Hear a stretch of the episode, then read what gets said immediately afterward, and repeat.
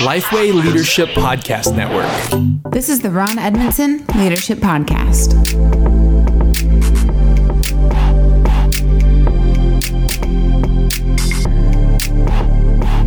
Thanks for listening to the Ron Edmondson Leadership Podcast hosted by Lifeway. Ron's mission is to help church leaders become better leaders. I'm your host, Chandler Vannoy, and Ron, in this episode, you're going to share lies that pastors believe. So help us get started on this one. Yeah, and this could be, you know, any number of things. It could be pastors, could be leaders. Uh, and we, uh, I, I, I, love pastors. Uh, a lot of that stems from the fact that I was a layperson uh, in the sitting in the pew, uh, Bible teacher, deacon, um, committed member a long time before I was a pastor, and I didn't realize until I became a pastor. There's just a few things we tell ourselves that simply aren't true if we're not careful, and uh, so these are. Uh, I like to expose these, if you will, and uh, if you're if you're one of these pastors or one of these leaders and you're believing this lie, just admit that it's a lie and repent of it and uh, and do otherwise. So seven lies we often believe as pastors. All right, seven lies. What's number one? I've got this. I've got this. Hmm. And what I mean by I've got this on my own. And you know the enemy loves when we think we're uh, when we've got everything under control. We we, we I can handle this. Um, uh, there's nothing wrong with being confident or even self confident, but if left unchecked, it can lead to arrogance, a sense of superiority, and a lack of dependence on God. Mm. What about number two? That didn't hurt. um, I've heard that so many times from a pastor that's getting attacked in, from somebody in the pews, somebody in the church. Uh, you know, we can even spiritualize it, you know, because we wear the armor of God and and you know when somebody leaves the church because they're upset about something or when somebody says something to you in the hallway right before you're about to preach and criticizes something you say you know not that that's ever happened to me whatever happened in my church but pretending it didn't hurt it's uh, is just a lie usually. You know on that one i think it's man you're so right. It's so easy to just kind of tuck it away. Yeah. And when somebody asks be like no everything's fine didn't hurt didn't bother me. What are, how do you have a good outlet to to be able to share what that you know the pain or well, I think you know, and I, I, don't know if we've done this podcast. If not, we need to of how a, a, pastor can develop friendships, even even in the church. I think it's an important topic. Uh, I try to have some people around me that I can be honest with, and and uh, usually that's another pastor. Uh, there's a ministry called Pastor Serve that I, I love. The, the, they just offer free counsel to pastors. And the um, uh, the CEO of that organization uh, is is a friend of mine, and uh, since I've gone back into this role, he sends me a text every Sunday morning. You know that I it's just encouraging. I'm sure I'm one of many that he does that to, but I, I love that he does that. And, and I was thinking the other day, you know, I may just pick up the phone one time. The next time I get something that really hurts and stings, and just call Jimmy up and say, Jimmy, thanks for your text, but let me pour into you, pour something out, you know, listen yeah. to me for a minute. So just having those outlets, um, and obviously uh, one of the reasons I, I walk with uh, with Cheryl, my wife, almost every day is that we unpack things together. Now, um, some things I won't share with her because it, she car- she can't carry the pain the same way I do or process it the same way I do. But most of the time, she knows when things, um, you know, somebody's left the church or what, and I unpack that with her. I, mean, I love having that relationship with her as well. But just make sure you have those outlets where you can admit them to. Mm. Yeah. What about number three? I'm above that. Uh, believing that you won't be tempted to fail that you won't that temptation won't get to you is a is a lie. And uh, um, you know uh, I'm just I, I, say it often in my sermon you know don't hold me to a, a unrealistic expectation because I'll disappoint you. So uh, just don't think that you're above that because you're probably not. Yeah I mean it's just so easy and this is for every Christian um, but but once we forget our own sinful nature and our need for the grace of God. Yeah. Like we've totally forgotten the gospel. That's, that's right. Um, but especially in leadership, where yeah.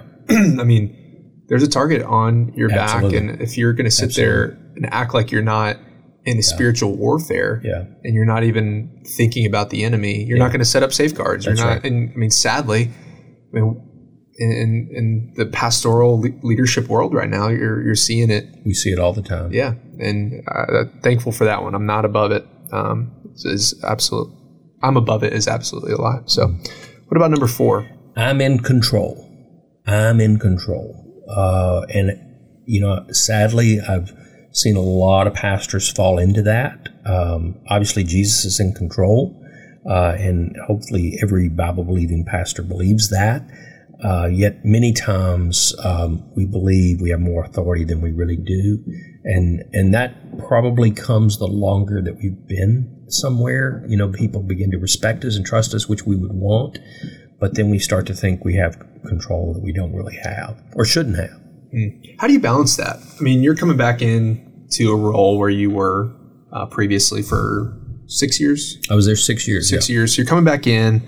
Um, how do you? Ba- I mean, once you let's say you settle in again, how do you how do you make sure you balance that? Well, honestly, uh, Chandler, it's a it's a check for me, even as I speak about it. You know, because I do come back in. I don't get a honeymoon. That's the downside. But I also come in and and can say things and do things I probably couldn't have done. You know, the first year I was there for sure, and so it, it's a it's a check for me as well. Uh, I'm, I'm, I think the thing for me that I'm going back to is what I did the first time I was there after I'd been there three or four years and had developed enough credibility to make some significant changes. I want to be humble but purposeful, you know, and, and just continually asking myself, okay, who am I doing this for? Why am I doing this? Um, uh, is, is it for me? Is it for the church? Uh, and you know, the first time I was there, I led with the end in mind because it was true church revitalization. And I told the search committee coming back, I'm still leading with the end in mind. Not that I'm going to leave anytime soon. I think this is my last gig, you know, but.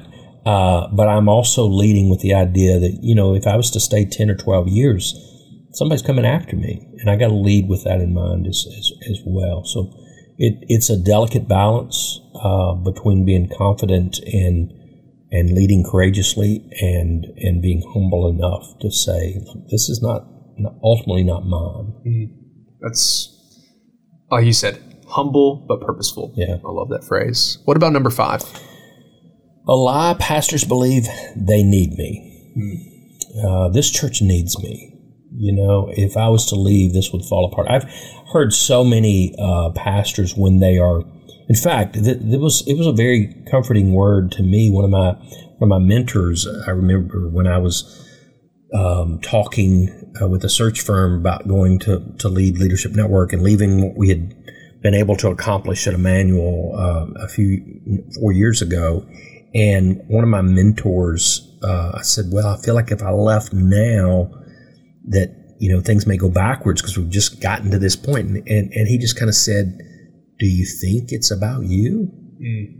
Um, do you, do you really think that God can't take care of the church that's His?"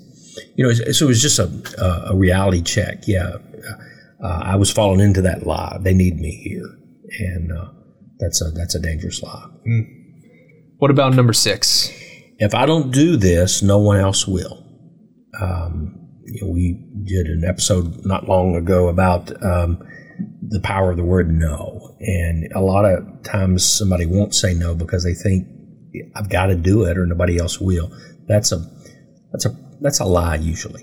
Yeah. So And not only, you know, in that episode we were talking about saying no to protect your time, but also it robs others of the opportunity to do something that that's they could be gifted in. that's right. And in this, because you say you believe this lie, Yeah. you begin to not delegate. You don't allow others to use their gifts. Exactly right. And you limit. I mean, you could be doing something that you can give it maybe a six out of ten because it's Hmm. you know your leftovers, but for somebody else, it could be a nine out of ten. Right. So, what about number seven? Last one. I've got to protect my people. I've got to protect my people. I, I once had a pastor say he couldn't allow his people to believe that God still speaks to people today because he, uh, you know, other than through his word, he, he went on to say, uh, because if he did, there were too many strange voices out there. Well, I hear that, and yet, you know, at the same time that that pastor said that to me, he was actually leading his church through a building campaign and asking them God to speak to them about how much to give, you know. Don't want to hear the wrong voices. but, you know, it, it, if you move into the, the you know, it, it is a, a job to shepherd the people, no doubt about that. And it is a job to to teach people and disciple people. I'm not taking anything from that, but uh, keep in mind, uh, God, there it's God's people and and um, ultimately He will protect His people. His He gives the same promises to them He gives to you. So it would be a lie to believe that it's your job to protect them completely. Well, hey, thanks for listening. We hope this has been helpful to you. If you're enjoying these episodes, please help us get the word out to others uh, by liking, sharing, reviewing, subscribing. It helps other leaders like yourself find the podcast. And we'll see you next time. Thanks for listening to the Ron Edmondson Leadership Podcast. For more information about Ron, check out ronedmondson.com. For more leadership resources from Lifeway, check out leadership.lifeway.com.